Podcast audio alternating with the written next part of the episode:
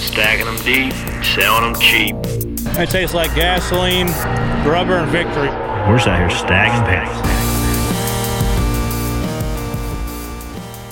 All right, guys, you know what time it is. It is time for Stacking Pennies. I'm Corey LaJoie, joined by the fastest front tire changer in Texas. Yep.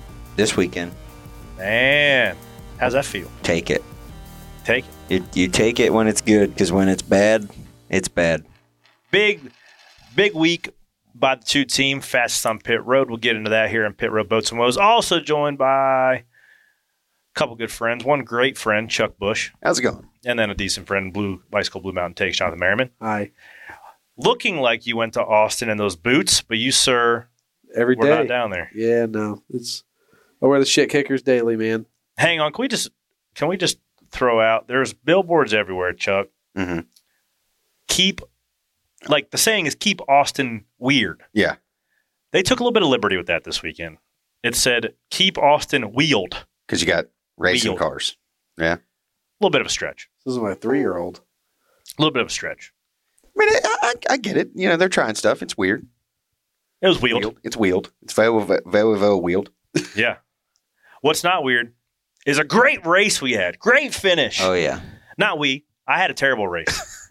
we'll get into that here shortly, but we're going to be joined by the winner himself, Ross Chastain, to hear about his first career Cup Series win and a late race move to get the win. Now, it wasn't that late because he led 31 laps race high. And then people want to get in this big discussion. What's crossing the line? What's doing this? What's too much? The stakes have changed, guys, because there was this there was this conversation between Nate Ryan, I believe, and Denny Hamlin on Twitter, talking about the etiquette or what the what the line is of what is okay has changed from what used to be considered changed. I'm interested to know y'all's take because, from my understanding, Ross did absolutely nothing wrong. He got moved, and he used the bumper back. He just happened to get the old two for one special. What did you think about that move?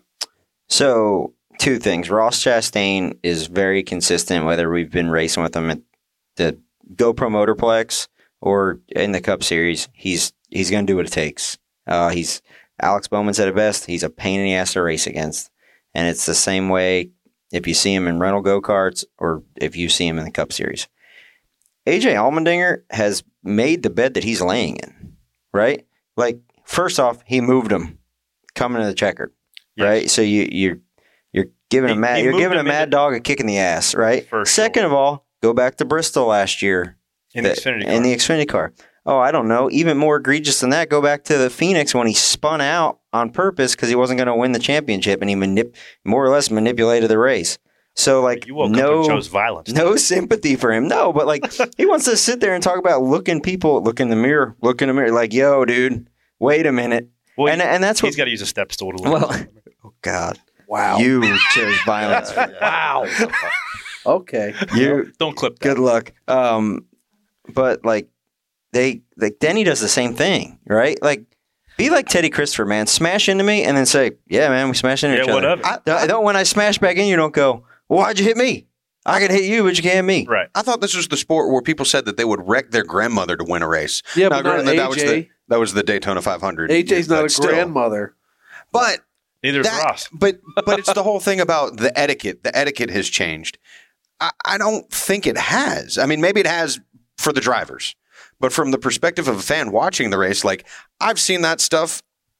As long as I've been watching cars race, people do stuff like that to win a race because you're going to win the race. I think I think the thing is though, is AJ didn't get to finish that lap, right? So he wasn't bumped out of the way and, and moved and finished third. He finished. I mean, he was stuck in the He's only but- racing six times, so Yeah, th- throw it. but- does, it's not a bad points day for. But AJ you get it, but that still, race- like the pay window still pays a lot more for second or third than it does. Probably so. You know, there's no how many cars finished on the lead lap. Nobody was a lap down hardly at all in that race. You had a couple cars didn't finish, but I will say this: like if you're going to put the bumper to Ross Chastain and pass him, you better get the hell out in front of him because you know what's going to happen. yeah, But the, anybody. If you do it other to thing- anybody, not Yeah. even just Ross. especially for a win.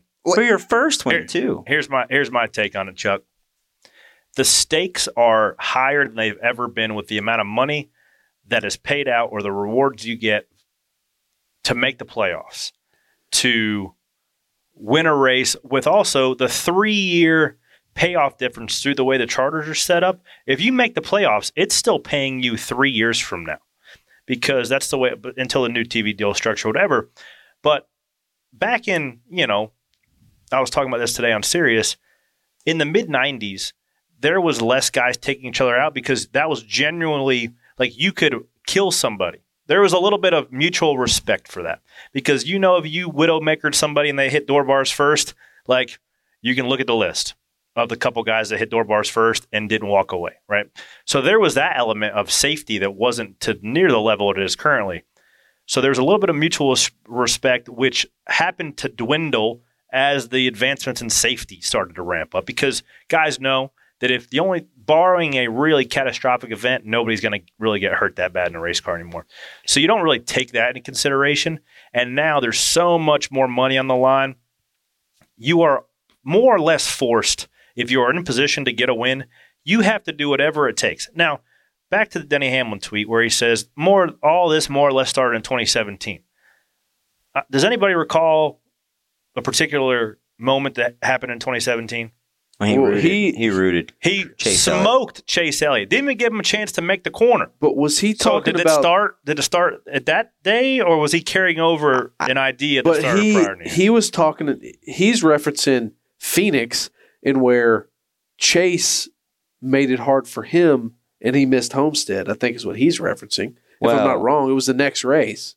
Well, he. I, I also think that there was might, maybe a little bit there that he was saying it wasn't okay for me to do in 2017, but then it was okay for Chase, and ever Okay, since then, like, but so. I- but that's called that's called fandom. That's called being a fan.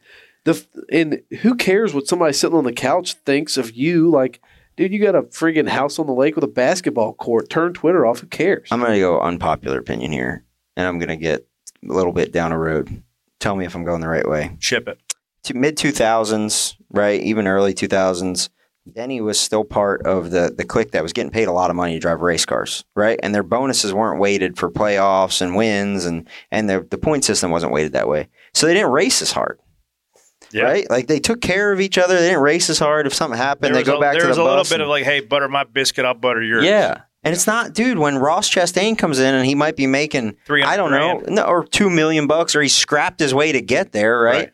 And and there's guys like you that like, hey, if I can finish top five here, I'm gonna make a quarter of my salary for the year, Yeah. right? There's the guys are way more hungry because the team had realized, hey, whoa.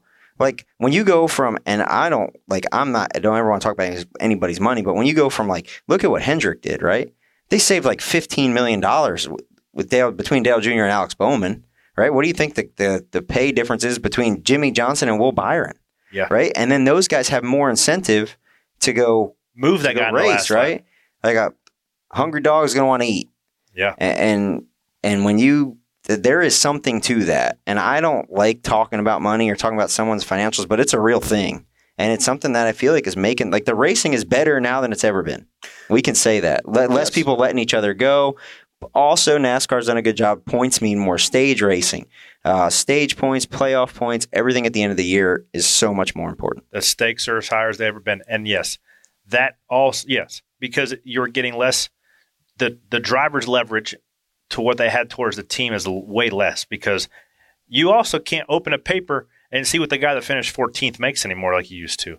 Like that is a hidden number of what the teams make, and the teams go find their driver and say, "We're going to pay this, but if you make the playoffs, we're going to pay you triple that. We're going to pay you this, that, and the other thing." So if that win is tangible, there are 36 guys out there that are going to wipe somebody out to get their their name in that hat for the playoffs. How many full time drivers are there in Cup? Like 35. 32. 30. No, it's like 35? 34. Of that group, and we were talking about it before the show, there's maybe seven that don't have wins of the active full time drivers. That's a lot of people that have wins, which to me, to this point of you've got more people that are going for it, that are like it's more competitive. They're going for the wins. That's going to create more action. If you've got that many people winning, stuff like that's going to happen across the board.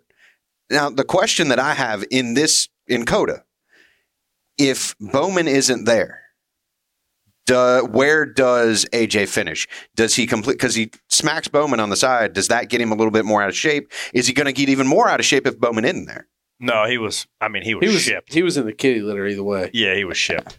It wasn't uncalled for. Which he should like, dude. If you're gonna move somebody on the last lap, you don't, you don't. That's racing 101. If you're gonna move somebody, Move them. get them gone, Get him so they don't get back to you. yeah. So like, I, I don't know that that whole end of that deal rub rubbed me the wrong way. The way that you know they, but I, I've I've always disliked that when when someone races a certain way, then they get raced back that way and bitch about it.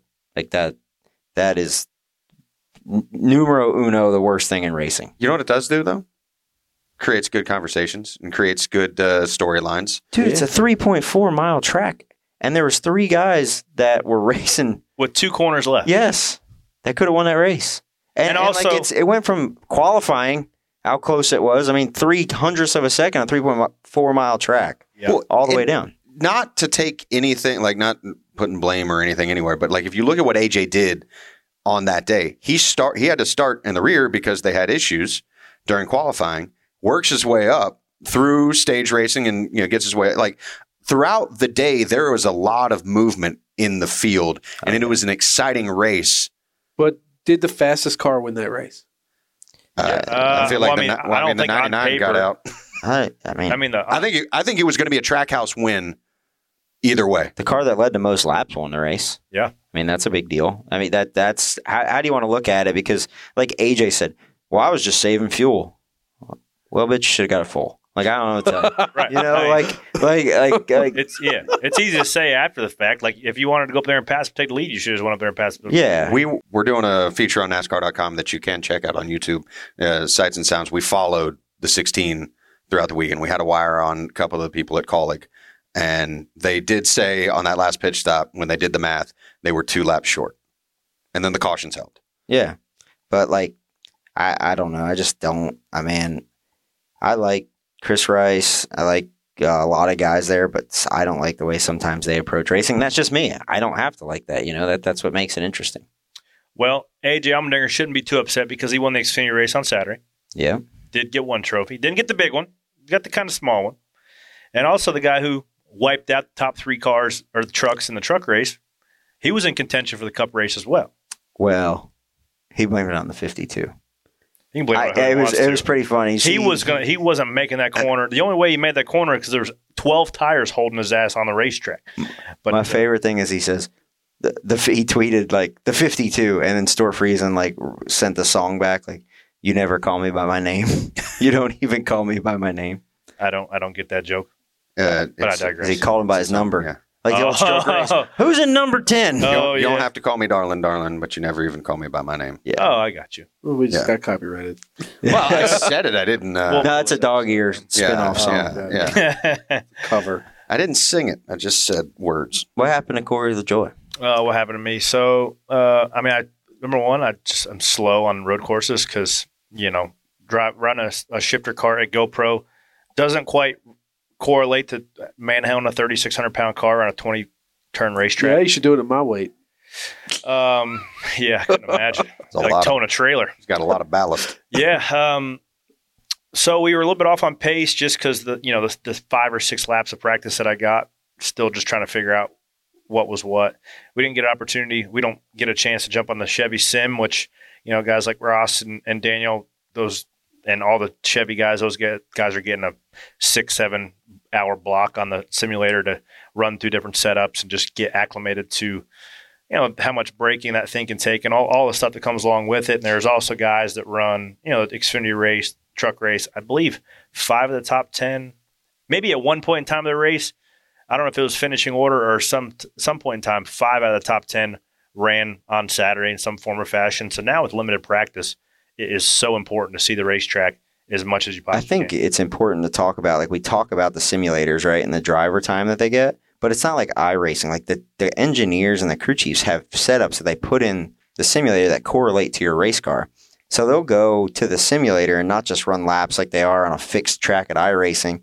They'll make Try setups. changes and it'll tell you like through arrow notes and through your seven posts and all that stuff. Like it's way more advanced than just firing up the five o'clock street stock race. for sure. I mean, it, they so they have center sections of a next gen car with with shifters that be- behave the same way, the floor mounted gas pedal, brake pedal, the whole deal. Like it's all And the data, the data from that so the data from the in, can simulation go to your race car. that our engineers use to build a setup plugs into the software. It's got a 360 or it's like a, you know, uh, 270 degree um, I mean it's literally like you ever watch Cars 3 when Lightning McQueen's on the simulator, that's literally what it is, right? So it is as realistic as you can make something stationary feel. Guys don't go to it generally for the ovals because the feel in your butt is more it's it's better than what it is on the simulator. But for the road course stuff, because there's so many different visual cues, and you're going more more or less on your apex and brake timing than you are fit, like seat of your pants feel. That that time on the simulator is crucial, I believe, and you know those guys, the guys at the top of the OEM pyramids, those guys are the, the first ones to get to use it, and um, you know somebody like us, we don't get the opportunity to use it, so it just makes it for an uphill battle. But back to our day, we were actually sitting okay. Um, we were everywhere from 18th to 23rd, racing some guys, racing William Byron for a little bit, and then a low water page popped up in my dashboard, and I said, "Hey guys, this thing says low water. What's going on?" Well, maybe the sensor's bad. So we rode around, and then water pressure went down. Next thing you know, she blowed up. So, So, there got was a, a you got a hole in your hose pipe. got a radiator hose pipe It's a new Was- word for us today. was touching the power steering pulley. So in That'll which case it. was a, s- was a small leak, and you can't tell right because it's leaking a little bit of time. Next thing you know, she's out of water and ran bone dry. Not ideal. Not not good. Not good. Yep. So I don't particularly love road courses. I'm getting slightly better at them each every time I go, but it is a uh, it's a tough thing. you got to tie up your hose pipe. You got to tie up a hose pipes better. I got a question on the road course, and I saw it a couple of times. I guess on that little mini straight out of eleven into twelve. Yeah.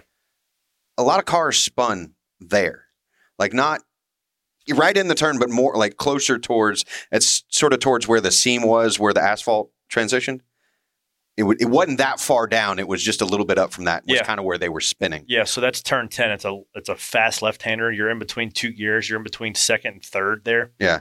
And you and the way because everybody has fixed ratios now, where it used to be teams could calibrate what ratios they wanted to run in the transmission, but the way it fell here at COTA, you're in between second and third, right at the apex of like where you wanted to lift.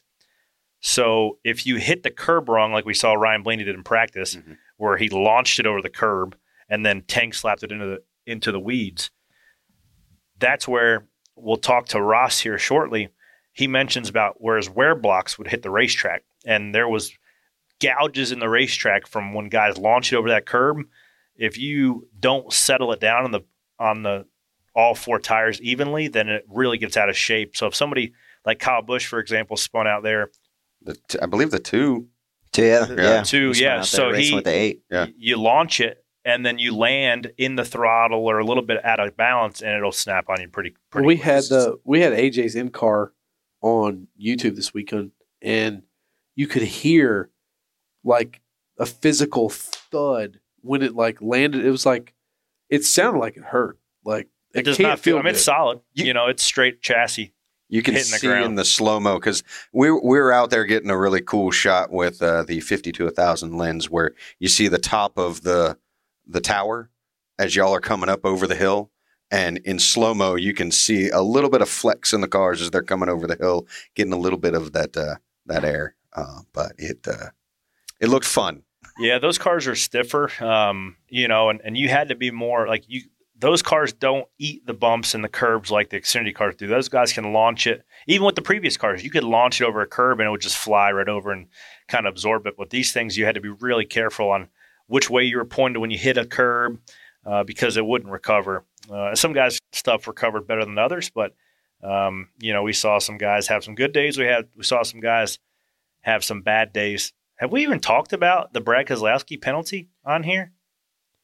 D- no, I, was it two weeks ago or was that last last past week? last week? it came out after That's a after big we deal. did after we did the show. Yeah, That's a big deal. it's a that's a big deal because also they're not good enough right now to win a race.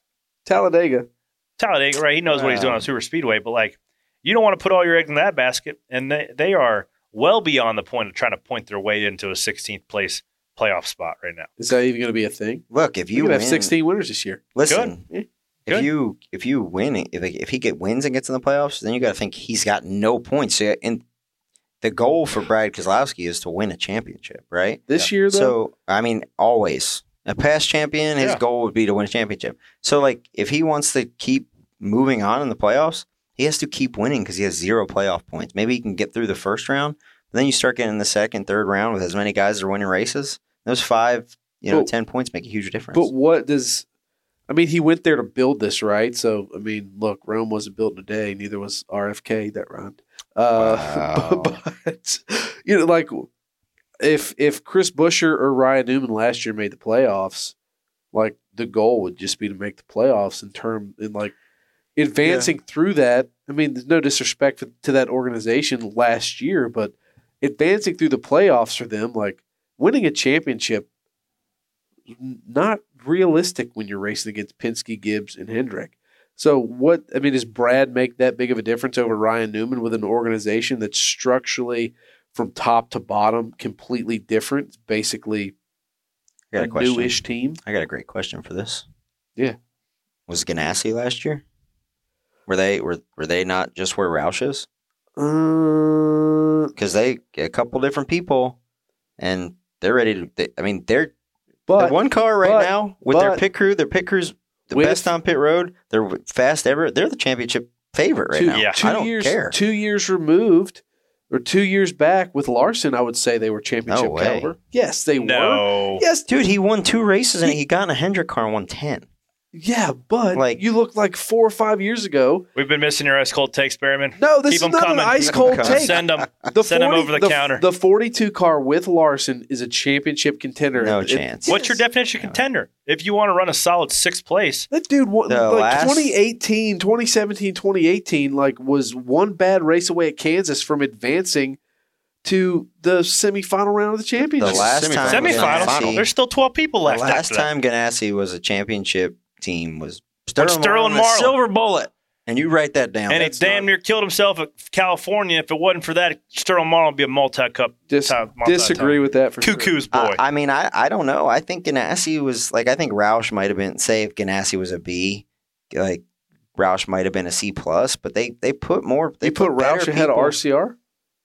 Oh, um, I don't know. This is their All right, this let me conversation. another another question to that question. RCR is pretty strong right now. So if if Ganassi was a B last year, what ingredients did they sprinkle in the crock pot when they changed the decals over from CGR to Trackhouse to make them a perennial championship favorite right now? Wow! I mean, you you look at it like their pickers were good last Pitbull? year. Pitbull. Mr. Worldwide. I mean, but, but it is to me. I think that is a culture shift. Like that is a leadership Yes. at the top shift. Not anything like nuts and bolts wise. Like you're turning the same wrenches, you're doing the same things, but when you have good leadership in place, that changes a lot. You also have an owner who is solely racing in one series. Well, you look at it, Ooh. they're That's an interesting take. that is an interesting. Take. That's not ice cold. Lukewarm. Take it best. He's he's getting be- he's getting better. Damn. Yeah. So just focusing on one thing. Dude hired Jimmie Johnson. What do you expect? I don't know how to take that. Who hired Jimmy don't you Johnson? dare say a bad word about Jimmy. I'm not Johnson. saying anything about Jimmy, but I think that's a shiny new toy over here that's going to take your attention away. Like if look, Shout out to Jimmie Johnson, if- sixth place. if finish. Chip's heart was 100 percent NASCAR, he wouldn't have sold the team. He didn't Maybe. sell the IndyCar team. fair enough. I don't know. I have no response. I don't feel like uh, Roger doesn't give everything he has to, and he hell he owns the series. Yeah, but You know, like, like, I- Roger, don't know. That's- Roger's like one of the richest people in the world. I, yeah, I don't know. I mean, uh, Justin Marks ain't doing too bad. No, But, he's uh, not. But like, but Roger cares. I don't know. It's But again, just- Trackhouse is focused on You got to look One thing, right? And and not even focused, guys. All in. Yeah. all the chips on the table. Roger Penske though is already a Hall of Fame. Oh yeah, Like, it's a it's a different he's- when- conversation. I was just but, saying that. but for I'm saying Mary. if you take Justin Marks and Roger Penske when they're about the same age, like let's let's maybe let's let's yeah. talk about Justin Marks in 50 years. When Similar. there's 50 years of trackhouse racing because you got 50 plus years of Penske now. and right? he's doing it di- like you know Roger came in and did it different than what people were doing then. He's you know Trackhouse is doing it their own way. Used to Good for drive. them. Yeah, You I and you you got to look deeper. Like I I won a championship working for Darian Grubb, right? And he's a guy that's hands on there, and he's a guy that knows how to do this and a good leader. So like I see guys like that that are actually being used to their full potential. And like yeah, Justin's the face of it, and you got Ty, but like in the trenches, man, guys like Darian Grubb are like you, so valuable. I mean, no question. That's like I said earlier. I watching that race, I felt like Trackhouse was going to win. It was going to be one of. I thought like Suarez looked really good in that first stage. I mean, then I he- spun him out. yeah, I was going to. you ask spin him out? him. You spun him out? Yes, You're he, no longer he spun amigo? out off my right front. Now my enemigo. Oh, no. He's like not. He's like not letting it go. I'm like, bro, I, like the 15 card smashed off, and my left front bounced off his right rear, and it just shot me into him. He's not taking the apology, so we'll see what happens. Um, you guys should fight. we should we No. should- we should have him on He the show and, and no, he gets he gets lessons from like Rey Mysterio. He would six one nine my ass, and I'd be done for. I mean, you saw what happened when him and McDowell. Uh, yeah, but he also had the element of surprise too. So I feel like I could hold my ground a little better than that. I don't really want to find out. I'm a If lover you, more than a you- fighter. If you do it, just take your helmet off. So did you reach out to him first, or did he reach no, out? he to you? reached out to me, which I I mean, I would have been mad. I mean, he, he was the most dominant car in the race up to that point. And amigo. Um, did he but say? hey, also did he say enemigo? no, Okay, that's he good. wasn't having That's any good. fun with it. no, he Doesn't- wasn't having a fan. He This was like, thing's just something to I'm not. I'm not invested. Uh, I'm not invited to the fiesta over at Suarez's house if they had one this week. But um, They're going to have a LaJoie pinata, actually. yeah, but like, he's top of six wide. Like That where- that corner was rough. Yeah, like I'm already top of five, and he tries to roll a top side of me. Like, hey guys, sorry to tell you, there's only room enough for about two of us here. Uh, we're trying to stuff six, and I hate that you got the short end of the stick, pal. Dude, Austin was in the gym today. He showed me an in car. He went from 19th to 9th getting in the corner there.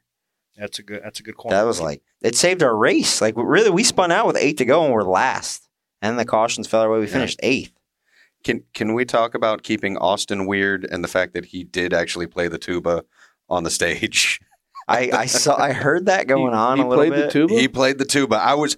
We were going to the champion truck in the infield. Does he to own a- the tuba? Or No, did he rent the tuba? Like Jose had, uh, like they were on the stage somewhere, and I heard them saying, "We got a tuba here," and I looked up at the screen, and they handed Austin Cindric a tuba, and he played it.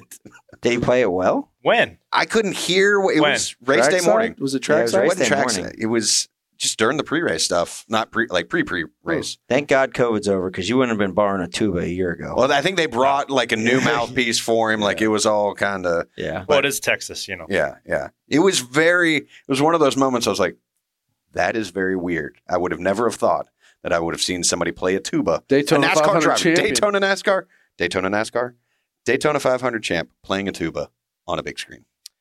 Now, if Dale Earnhardt could have played a musical instrument, what would he play?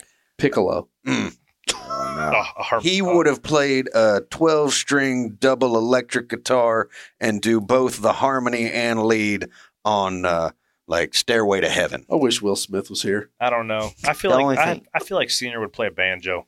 Senior, no way. He Yeah. wouldn't. He wouldn't do No. none of that. He'd 'cause be Senior playing- don't play. Lead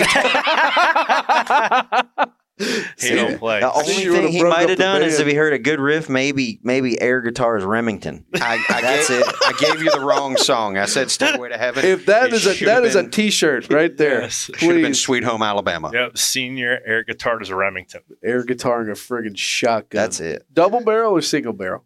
He's- Single. He only needs one shot. Single shot guy. That- for if sure. you listen to some of the stuff, you had a whole room full Yeah, or a whole shop full. man had a lot of Remingtons.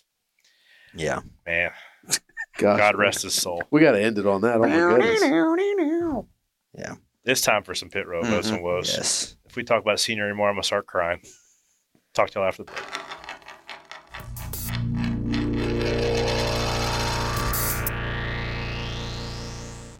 Getting the smile and confidence you've been dreaming about, all from the comfort of your home, isn't a total mystery with Byte clear aligners.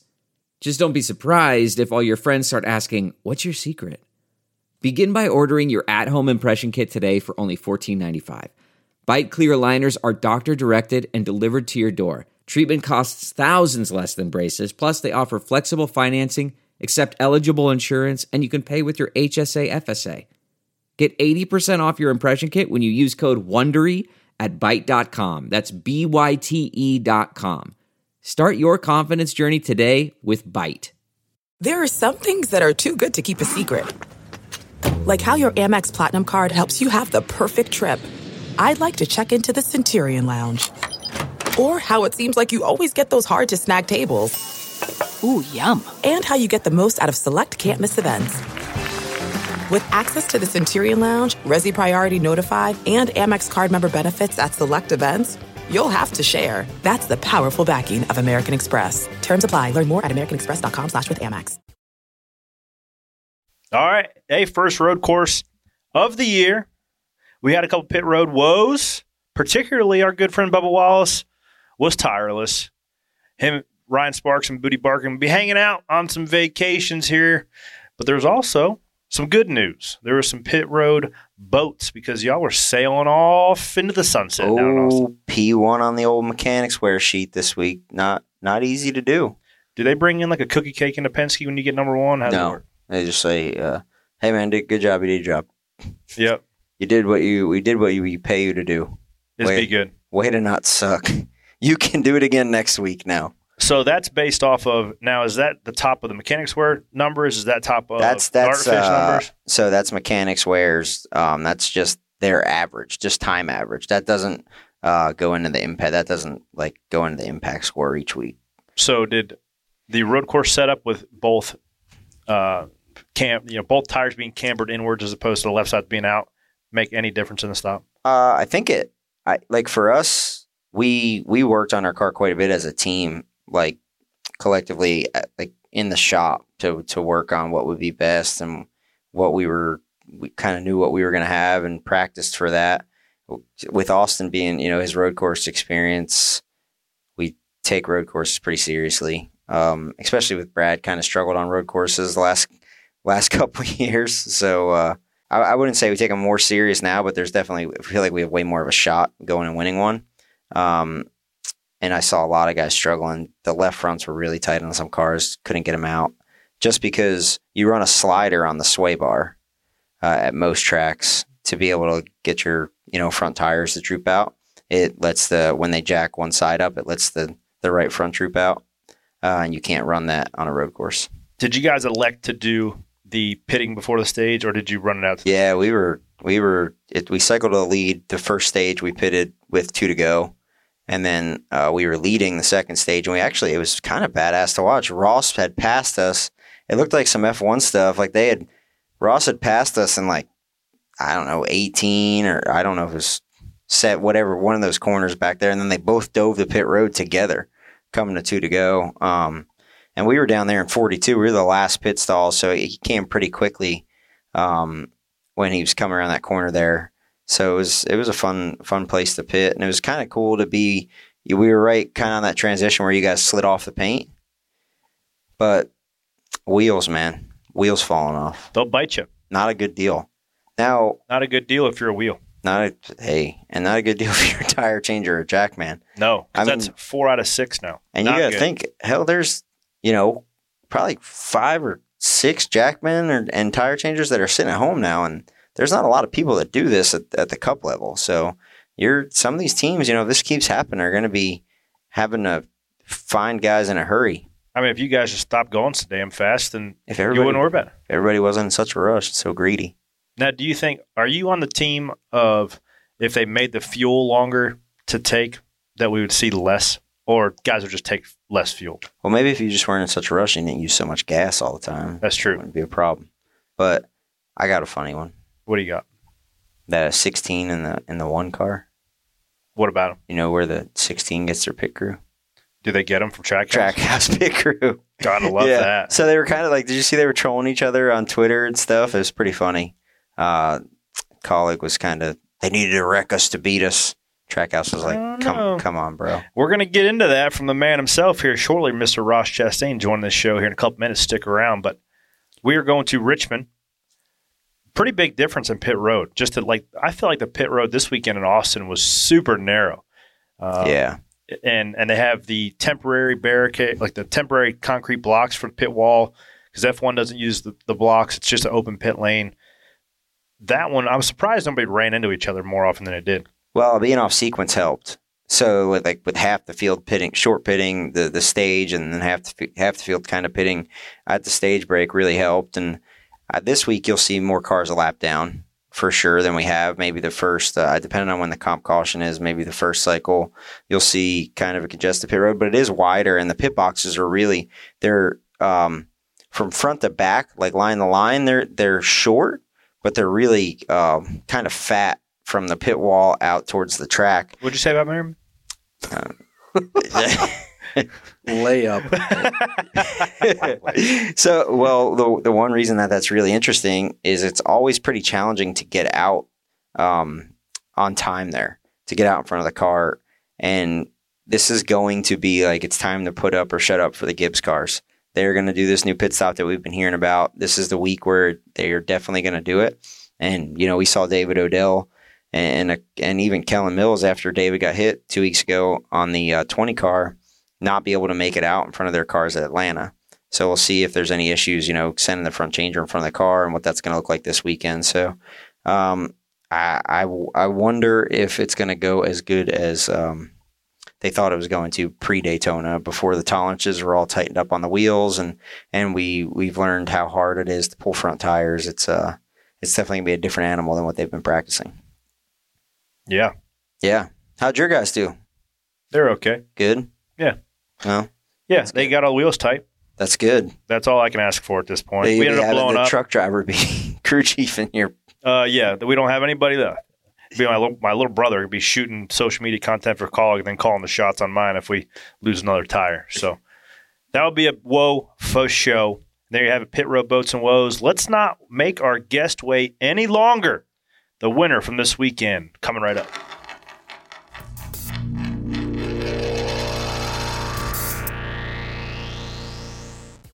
Delve into the shadows of the mind with Sleeping Dogs, a gripping murder mystery starring Academy Award winner Russell Crowe. Now available on digital. Crowe portrays an ex homicide detective unraveling a brutal murder he can't recall. Uncovering secrets from his past, he learns a chilling truth. It's best to let sleeping dogs lie. Visit sleepingdogsmovie.com slash Wondery to watch Sleeping Dogs, now on digital. That's sleepingdogsmovie.com slash Wondery. The comfort of your favorite seat is now your comfy car selling command center, thanks to Carvana. It doesn't get any better than this. Your favorite seat's the best spot in the house. Make it even better by entering your license plate or VIN and getting a real offer in minutes. There really is no place like home. And speaking of home, Carvana will pick up your car from yours after you finalize your offer. Visit Carvana.com or download the app and sell your car from your comfy place. All right, guys, wait no longer. The champ himself is here, Mr. Ross Chastain. Round of applause, guys. Welcome to Stacking Pennies, my friend. How does it feel to be a NASCAR Cup Series winner? I can't I can't believe it, Corey. Like honestly, like the more I talk to people, it's starting to sink in. But to hear you say it, no, it doesn't. It doesn't seem real. Let's just like rewind from when we were both asking each other what the hell we were doing, driving the two slowest cars at the racetrack. Where was it? We were texting each other. Was it Dover when we were watching film back and we both finished 11 laps down on speed, like racing our hearts out all day long? Now, sir, you are the best of them all. Did did let me ask you this? Like back in the day, when you were grinding in Johnny Davis's cars, you were driving Brad's trucks. Like, was the the position you're sitting right here with the tro- Cup Series trophy behind you? Did that ever feel like it was achievable? No, Mm-mm. no. Uh, I'll be honest. Back then, no. Uh, it wasn't until I got here to this shop, which was CGR, um, got the resources of Chevrolet to really realize what was possible. What are some of those things? And I think another one of those things that we can get into talk about is just when you get with a group that gets the very best out of you as a race car driver, gives you the tools to hone your craft, but also the confidence that comes from running second to Larson at Nashville last year in the 42, winning some Xfinity Series races. Like the confidence that you have now for three top three, well, you finished third, second, second, and now win. And like, what is what level of confidence right now are you carrying each and every week? You know what's odd is I don't feel much different than you know, I, I probably walked into in an auto club in California with more confidence than I did ever since then. And I learned real quick how when the confidence level exceeds the potential of the race car, uh, it's not going to be good. And and I crashed, and I had to reset my my expectations and my confidence level for this Gen Seven car. I just you don't just get a little loose and catch it. I, I overcorrected, um, and you see it still happening with Blaney did it in practice uh, this weekend. So I don't know. Um, you know, it's not the it's not the great answer. It's not the award winning answer, but I don't feel much more confident because I mean, yeah, I sit here with the trophy in front of the Trackhouse group today, all the men and women, women here to celebrate with and to high five and and hear their stories about where they're watching from. That gives me confident confidence. But as far as pulling on the racetrack, like this Gen Seven car, man, I still don't know if I wreck, when it's going to happen, and where I'm going to end up wrecking at. Um, there was a lot of times at COTA that I thought I might might spin out, and um, was fortunate enough not to.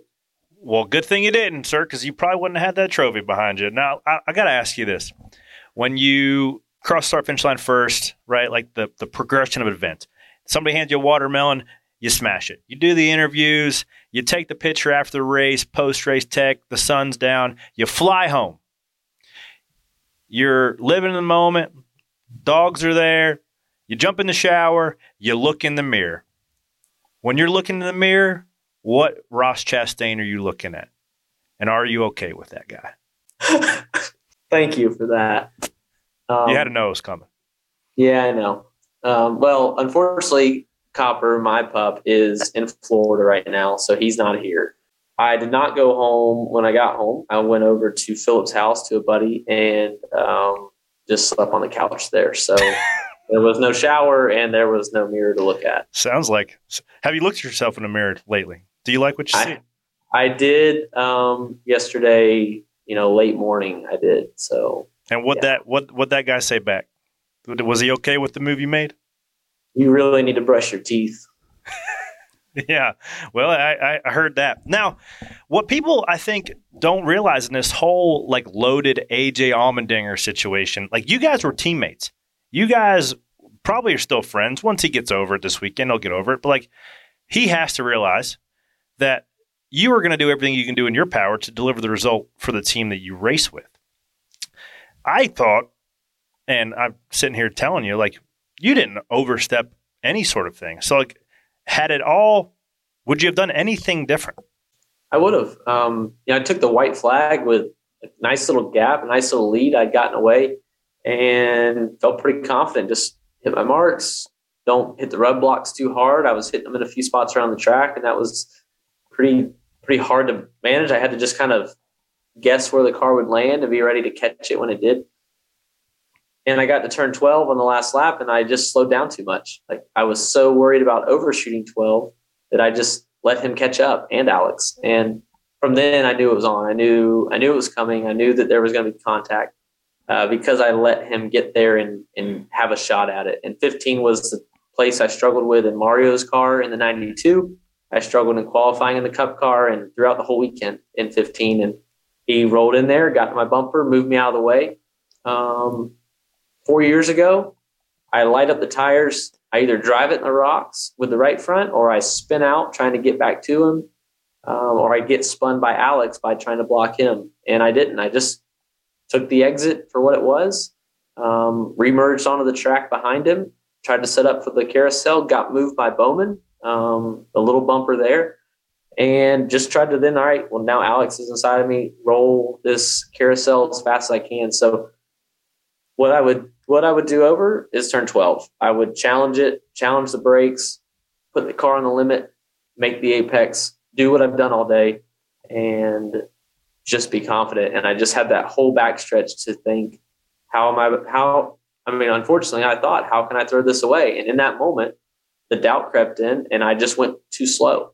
Um, so I would change turn 12. Well, I could almost argue the contrary. You would still be in a defensive position if you'd have made a round and been a sitting duck for like 19 or 20, right? But at the end of the day, it all worked out how it was supposed to. That you led the most laps, so it wasn't like you, you know, found yourself taking a shot in the last corner. Like you earned that thing, had the pace all day.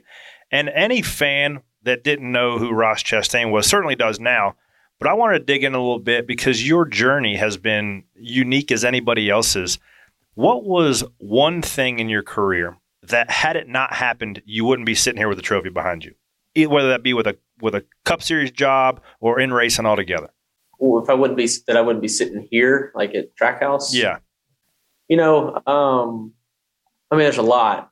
There's there's a ton. I mean, there's so many decisions we make as drivers in our careers, and what team do we go drive for? What what what do we what group do we sign with? Right? Like, who do we trust? Um, you know, the last three or four years, I've had a really strong team of people around me. But before that, and I don't, mean the race team, I mean outside of the race team with Spire mainly to help guide me. And before that, it was me and my family. It was my dad. We never hired anybody. Like, I'll be honest, we met with Spire back at the beginning of my NASCAR Truck Series career. I think it was 2011 or 12, and just didn't seem like the right fit. And we never signed with anybody until came full circle and we signed with Spire. So you back up from that, and I tested uh, in January, I believe, at Daytona with Duke and Rhonda Thorson and Thorsport. Um, at the time, it was going to be a third truck. There would be their third truck, the number 13. And I guess 13. I don't remember what number it was going to be, but I had like the test went good. And Duke talked. Yep, we think we want to do this. Okay. And I took the 92 truck for Ricky Benton instead. Um, thought there was more opportunity. I just came from BKR from Brad's Trucks and thought the Ford tie would be the way to go. And two races in, I get fired.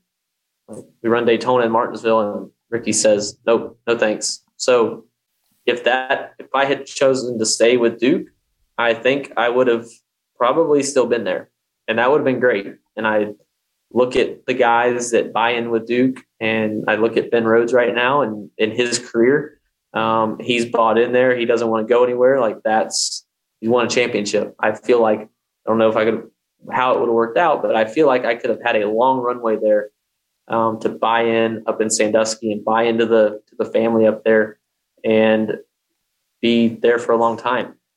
But that would have not led me to Chiggy Atori in the Xfinity Series, Mark Smith's TriStar team, then to Johnny Davis, and then that's where everybody, most people know the story, right? So um, if I would have chosen what was obviously the right answer, but fortunately I chose wrong, and that forced me into the Xfinity Series um, to um, to try to stay alive in the sport.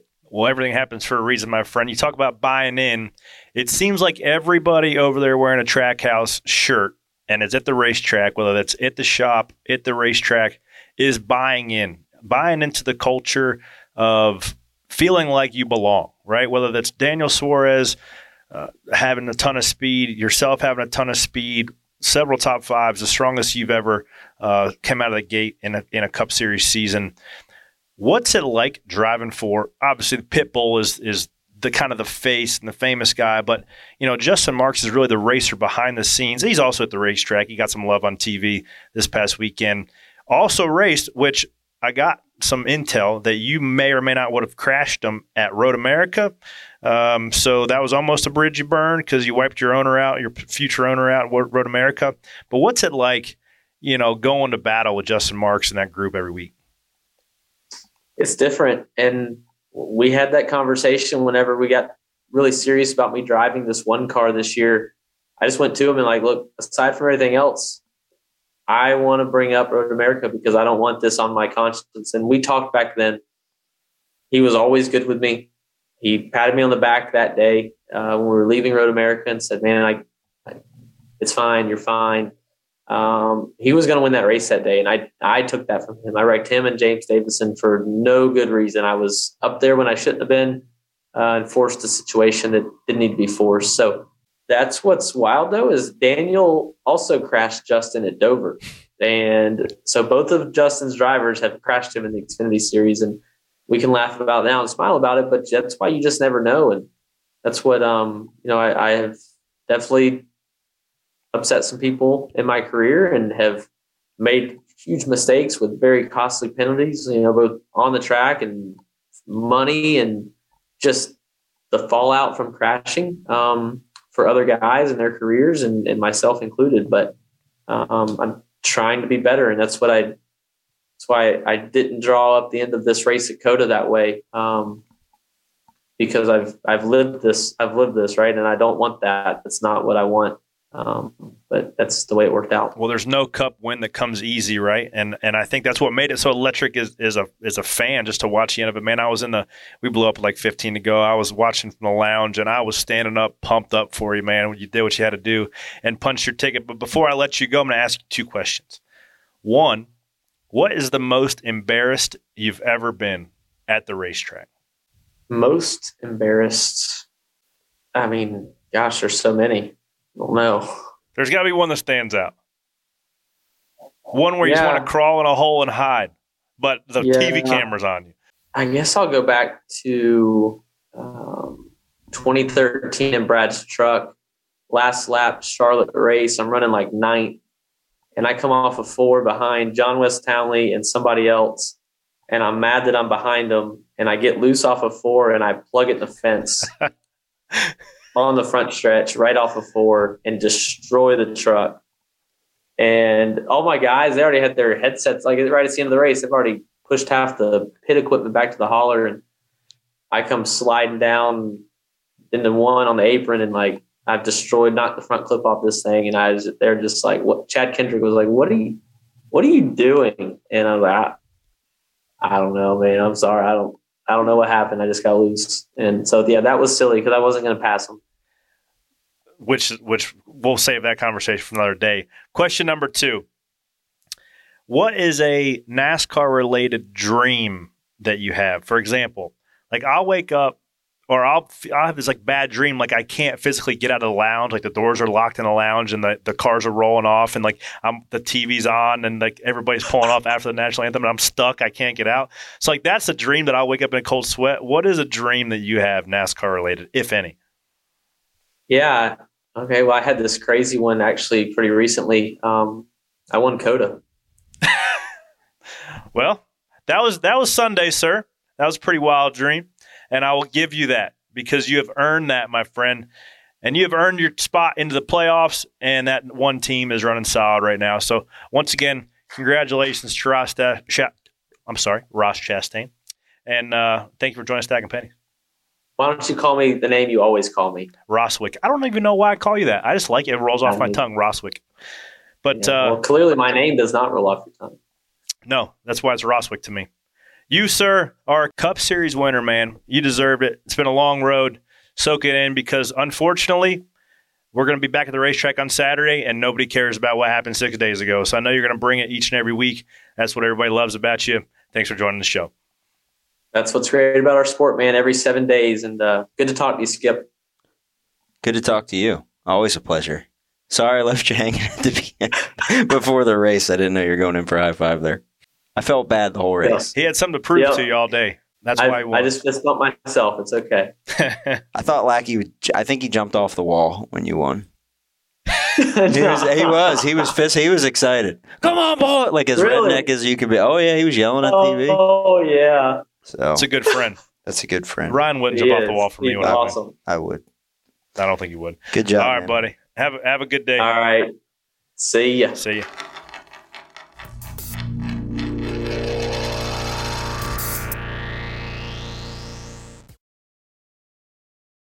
And we're back. Headed on to Richmond this weekend, ladies and gents. We have a Dash for Cash race on the Xfinity side. Yeah. Let's see who. Do we have the four, Chuck? Yeah, you got AJ Allmendinger, Austin Hill, Noah Gragson, and Sam Mayer. It seems to me like Noah Gragson's almost like the king of Dash for Cash. He almost swept it last year. They He almost like swept 300k, four for I think. Yeah, he almost went four for four for the Dash for Cash races. Now we all know Junior Motorsports always brings some hot rods to Richmond, uh, so I definitely look for Noah or Sam Mayer to be Do strong. you think Allmendinger sweeps the road courses in Xfinity this year? No, With like Austin being gone? no. you don't think? I think Because I think- Gibbs I mean, gonna I think him. what you're going to have is you're going to have a bunch of Cup guys come down, and like definitely, I think there's value there for Indy. So I think anytime that I mean, Chastain was super fast in the in in the was he in the 92? Yeah, yeah. I mean, I don't know what kind of engine was in that thing, but certainly ran good. Cole Custer ran well also, but I mean, AJ put on a clinic on Saturday, Yeah. so there is Yeah. a high chance that I mean, AJ Allmendinger is an elite road course racer at the Cup level. So when he goes down with guys going there just to learn how to shift gears, he's going to annihilate the field But do you think he's got a shot this weekend with Dash for Cash in Richmond? for sure. Yeah. I mean, anytime now. Pollock has good stuff. They they do, but Kaulig's sometimes is a bit inconsistent, especially with their short track stuff. Sometimes they will completely miss it and can't run 11th, 12th, and 13th. Yeah. Um, so that's what has that's what has uh, limited them from being championship contenders because they just haven't figured out the Phoenix balance as well. Um, so AJ could be hot and be out there and, and contend for 100 grand, or he can be back there struggling to run 12. Noah. Noah's You my think guy. I'm Noah's- picking him. 'cause, I mean, you got- that's good there. To win the race or win the cash? To win the cash, I Yeah. don't know, or win the Cash. race. Well, I mean, if you look at the the races for Dash for Cash this year, it's Richmond, Martinsville, Talladega, and Dover. Yep. I think like I think all the like the seven and the eight will be good. I, I don't know. Dinger's good at Dega. And you said, you know, Gragson almost swept last year. Could we see somebody actually take all four of those? Well, you got to qualify. Well, I mean, I guess if you qualify Yeah, yeah, for the you first one could. and you win the first one Yeah. to win all four, yeah, I guess you would be qualified. Yeah, but- because he's he's in there. How many road courses are in Xfinity? Five, six? But he's talking about Dash for no, cash I'm just races. asking you. I'll make a bet. I'll make a wager that um, You Somebody gotta go wins all the road Indy courses road before they course, win you're all the doing Dash for Cash. Roval, uh, Road America. There's at least three more. I'd Watkins say Glen. I'd say Allmendinger Watkins could Glen. sweep every road course. I'll make a bet with you. We want to Okay, bet lunch. beer. Beer, I don't want to eat lunch with you, but I'll drink a beer. With A you. warm beer. Coffee, an intimate coffee in the morning. Yeah, maybe. What the hell are y'all talking about? Uh, betting, but Let's get back to Yes, we need to get back to. Richmond. because on the Cup side, Toyota has had the hot ticket, winning five of the last seven. But I think you scrap all of those stats. Doesn't matter. Kyle Busch has six wins there. My man is having a tough time. yeah, He's aggravated. He's got his little girl coming here in a couple weeks. They're having baby showers, swaddling contests every time I look on Instagram. Oh yeah, I don't know what's going on. did he win that? He lost that as well. Damn. It's not a good taking some L's. L in the truck series.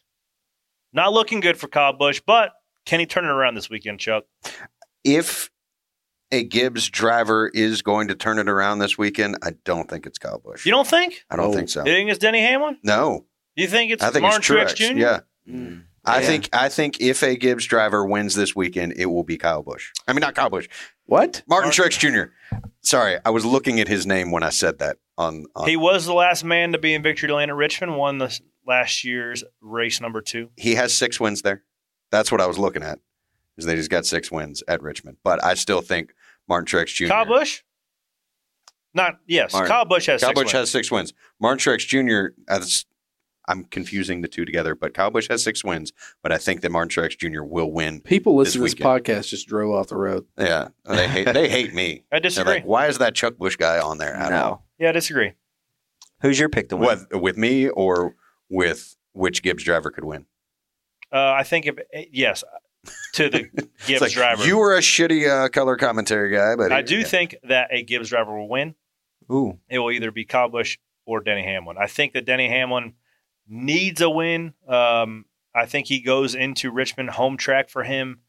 He goes in with a lot of confidence and a really good feel for that place. There are guys that no matter what car they're in, what tire they bring, whether it's an Xfinity car or a Cup car, Denny Hamlin has a feel for that place as well as Darlington. And that's just a spot that Denny always stands out to me. He always has a good, really interesting line, big arc in a turn one, has a has a good way to save the front tires there as well. And he's got a good feel for it. And I think that him and Chris Gayle will figure it out this weekend. But this is this is a this is Gibbs mo. Like you look back at when Kyle won his championship. He missed a bunch of races, right? But the season, they always have slow starts to the year and catch on fire. When Truex won his championship, it was a similar situation. I think when Kyle won his second championship, it was a similar situation. It's like, it's like what the hell is wrong with Joe Gibbs? And then you get to the Coke 600, Truex leads every lap of the race, and then from there on, it's it's it's Gibbs dominated.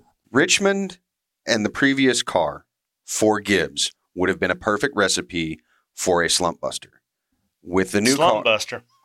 Oh, Put that in your hose pipe. hose pipe. Put No, that in your no. hose pipe and smoke it. they have 17 wins at Richmond. How many wins they have this Wow. year? None, but they have 17 wins at Richmond, including a couple recently where they finished what one, two, three. So I think if you're taking just based off of driver knowledge of a track, if you take those three Gibbs guys, you're not making a bad pick. Chuck, But I don't know what this new car is going to do at Richmond. where do you go to find your slump busters? no. Richmond. That'll What? bust a slump You- if I'm You ever, you ever been down to Shockoe Bottom? Can't say I have. I've been Is that to- like I've a been to David the, Buster's? been in the basement of the There's a Dave tobacco, there. Yeah, whatever that was. yeah. Uh, Richmond's a fun town. Fun town. Yeah. Yes. Do I- you? as the resident Virginian, I could do without it. Racetrack's okay. Not a fan of the city. I like it too. I like how it's getting worn out too. Super worn out. It's probably one of the most. Not the city, but the track. no, the Yeah. slump busters, they're getting worn out there. yeah, Um, the uh, yeah the track is a super abrasive surface. You can't even get wide open towards the back end of a run there. Uh, so you know it's a bit of a pedal session. You'll see guys running the middle of the front straightaway just because there's no rubber laid down, trying to find some fresh asphalt to get wide open. Um, so that's definitely interesting because the fa- the fall off there is usually two to three seconds. and it's a day race. You know, we're used, we're used to running there at night. So how much more is that going to play into it? It's going to open the track up. I think when the when the temperatures get down and the lights come on at Richmond, it makes it a little more of a one groove racetrack because the, the track gets more grip. But the day race, man, we've seen it move all the way up to the third to the third lane. The last day race I remember there was when it was when Carl Edwards moved. Kyle Busch, Kyle there was, Busch. I think there was one after that. yeah, I can't remember. That's the only one I remember. But Yeah, I, the- I'm going to take a hot take here. Ooh. I think I'm going to go Shoot with it. Chuck Busch, and I'm going to say the highest finishing Toyota. I don't think a Toyota is going to win, but I think the highest finishing Toyota, and I think the strongest Toyota this year, when you really look at it, finishing wise, the 45, Kurt Busch, old Curtis. and I think he's good at Richmond. And I, I, I don't know. I just, man, if you, h- how much stock do you put in, like looking at Phoenix, uh, looking back at Phoenix to look ahead at Richmond? Decent amount. I mean, the Gibbs cars are pretty bad at Phoenix, but it's like when the Hendrick cars were bad, and everybody's like, "Well, Hendrick's over." No, you can't hold it. There were too many good people. You're not going to hold them down for that long. Right. When how many times have you said about a team going like, oh, they're they're trash, like heading into the summer, and then they Oh, rattle off. always. Like I, I feel like Gibbs a couple of years ago hadn't done anything, and then in the summer it was like, oh, there they are, Yeah, and they're rattling off four wins in a row. I mean, the year that Joey quite. Logano won, it was the big three, the big three, the big three, and then Joey came out of nowhere. Yeah. On a sh- you know, it's and I think he, I think him, I think, I think Blaney will be strong this weekend. I, I think You it's do? a Penske track that you know they they. For as dominant as Toyota's been before then, it, it was it was Penske, but I know the he Hendrick is. cars just come out of nowhere too, and you can't count out track as it's so it's just There's only one even son that can win. We're talking about every other guy in the damn field. Chase Briscoe, Got to pick one. Kevin He, Harvick. he doesn't run well. He doesn't run well. Kyle in Larson's Richmond. getting two in a row. I don't think it'll be Blaney though, Not two in a row. because Two. in- that's he's not a fan of that track. Just pick a dude. Chuck. oh, you're right. I Yeah. forgot how bad he sucked there at times. Who? Blaney, But it is the track that made him. right? You know who I- didn't suck this weekend, Chuck? Who? The LARPs. Oh yeah. For one, I just learned what a LARP was this weekend. Live action role player. hmm This is a thing. It is a thing. You never seen was it grown ups? Yeah, it's just an grown-ups, yeah. acronym. For What do they call what you do? Reenacting, but it It is is LARP. technically LARPing because it is a live action role. Or is that is that a warp? Like if it's a World War action well, I mean, role th- player? I mean, they're doing the same thing with medieval times. is it a LARP? That's like malarping. A, like That's malarping.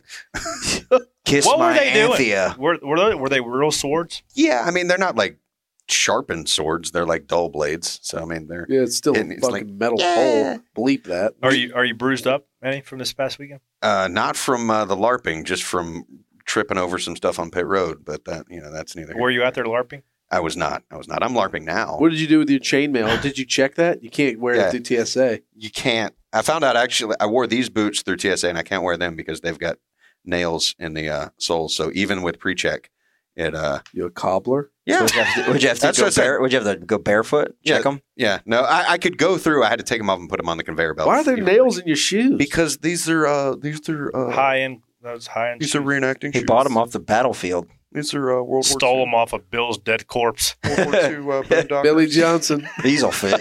These I'm are- trying to break these in so they these- they fit better, but you know they look like modern boots. Rocking the Billy Well, you guys Johnson. are the penny stackers of the week. Congratulations. Plus, also, uh, I was eating a Barcelona burger the other day, yesterday with my kid, and s- a guy named Michael walked by, recognized me. Hey, man, listen to the podcast. So I said, You, sir, will also be in conjunction with Chuck and the LARPs, the penny stacker of the week. So, Michael, if you listen, there you go. New band name, Chuck and the Larps. Yes. I'll play the maracas. Real quick, because none of us we'll actually. get, we'll get Austin Center to play the tuba. yes, yes. We already got half of it. Yeah, yeah. Real quick, before we go away from it, I want everyone to go around real quick and just take their win. Take who? Take their winner for Richmond. Is this your show now? Motherfucker, I'm just saying. Yes. We we Chuck's in didn't charge. pick anybody. We danced around the whole thing. I picked Ross Chastain last week. Joey. Joey. Kevin Harvick. What? Wow. What? Uh, hey, Stuart Hoskar won the last short track race, and he's won that nine races. Ice cold. Yep, You're the new me. I know. I'll take Kyle Larson. And I will take Martin Truex Jr. There it is. Running back next week. We'll see who's right, see who's wrong. We're going to see what your pennies for your thoughts are here coming right up. Janie, what do we got?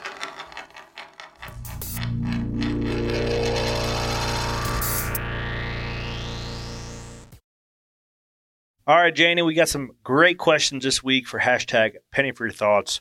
What do we got? We've got two video submissions from Amy's sweet nieces, so I will play the first one for you. Okay. Hi, Corey. My name is Tatum. Um, what do you eat while you're race car driving? Well, Tatum, that's a great question because you're wearing a helmet, so you can't eat like a hot dog or a pretzel or, you know, some sort of natural nutrition that Jonathan Merriman eats in, in any given week. So I use a mix called ProCarb, and it's literally just some powder that it is kind of like Quikrete, but it keeps my belly full. Uh, everybody has their own things. Some guys do Gatorade, some guys do water, some guys do eat some bars and stuff like that. But for me, I found out that uh, ProCarb is the best for me. Any built bars? Built bars get a little bit get a little bit um, you know messy when they're warm. So a 130 degree cockpit does not bode well for a built bar.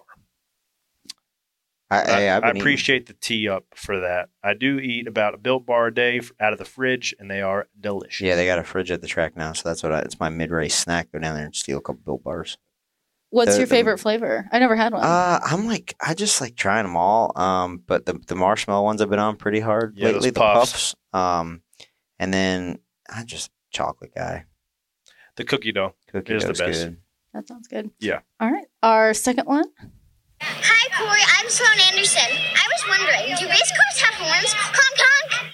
Uh, no, they have the old chrome horn, is like what we what we call it in the biz. Um, and the only time you know you're working is when you use it. There'll be plenty of guys using the chrome horn this weekend at, at Richmond, uh, but there is no audible horn, nor do the headlights work. At Superhero to Five says, What's the best thing about being a part of NASCAR besides being able to drive a car each week at almost 200 miles an hour? I saw that question. I had to think about it a little bit, but what I landed on was the fans. Um, it's still a bizarre thought for me to like see somebody wearing a shirt that has my name on it. It's there's more and more popping up the racetrack. A lot more seven hats I see. A lot more Corey LaJoie shirts. So I appreciate people going there spend their hard-earned money to buy something with my name on it. It's a weird concept, uh, but the fans are what makes the sport great. Okay. And uh, I have another question this week for you. With it being an F1 track, what are the biggest differences between the way that they built that and a NASCAR road course? Is it harder or do they have different rules like about crossing lines? Well, there's really no out of bounds for our cars. They take F1 cars take track limits considerably more serious than us. Um, you know, that was kind of the buzzword this weekend was track limits. But uh, as long as you don't have four tires under the curb for a NASCAR, you're okay. You can you don't care about the runoff where uh, you have to keep at least two tires, I believe, or four tires in the track uh, at all times for the F1 cars. The corners seem to be there are more slow speed corners at COTA with those 1, 12, and 11.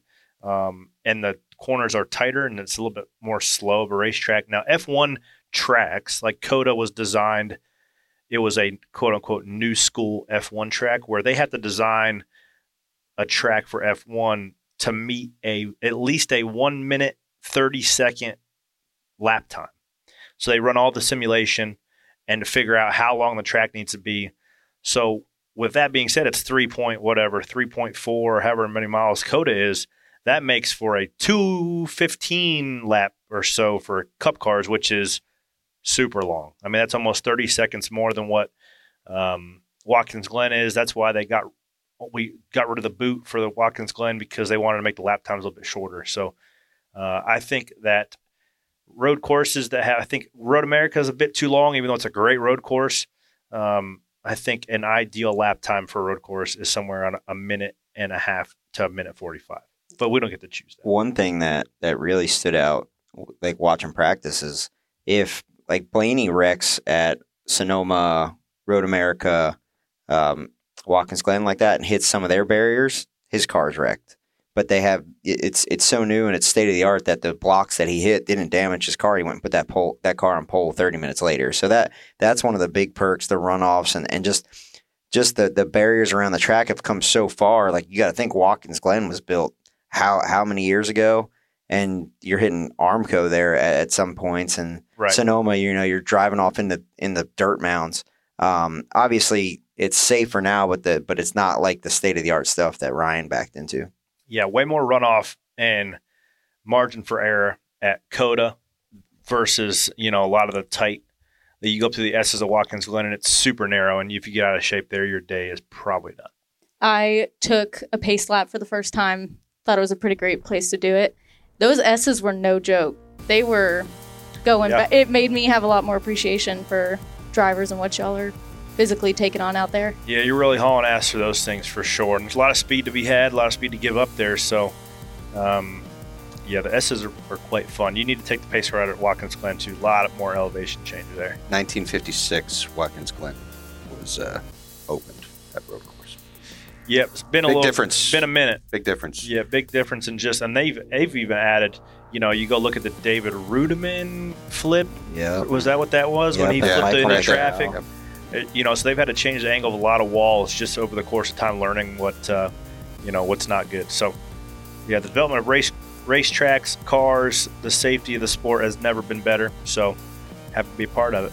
I'm happy to have you guys be a part of us each and every week. So make sure you subscribe, like, review the whole deal, and we will holler at y'all next week on Stacking Pennies.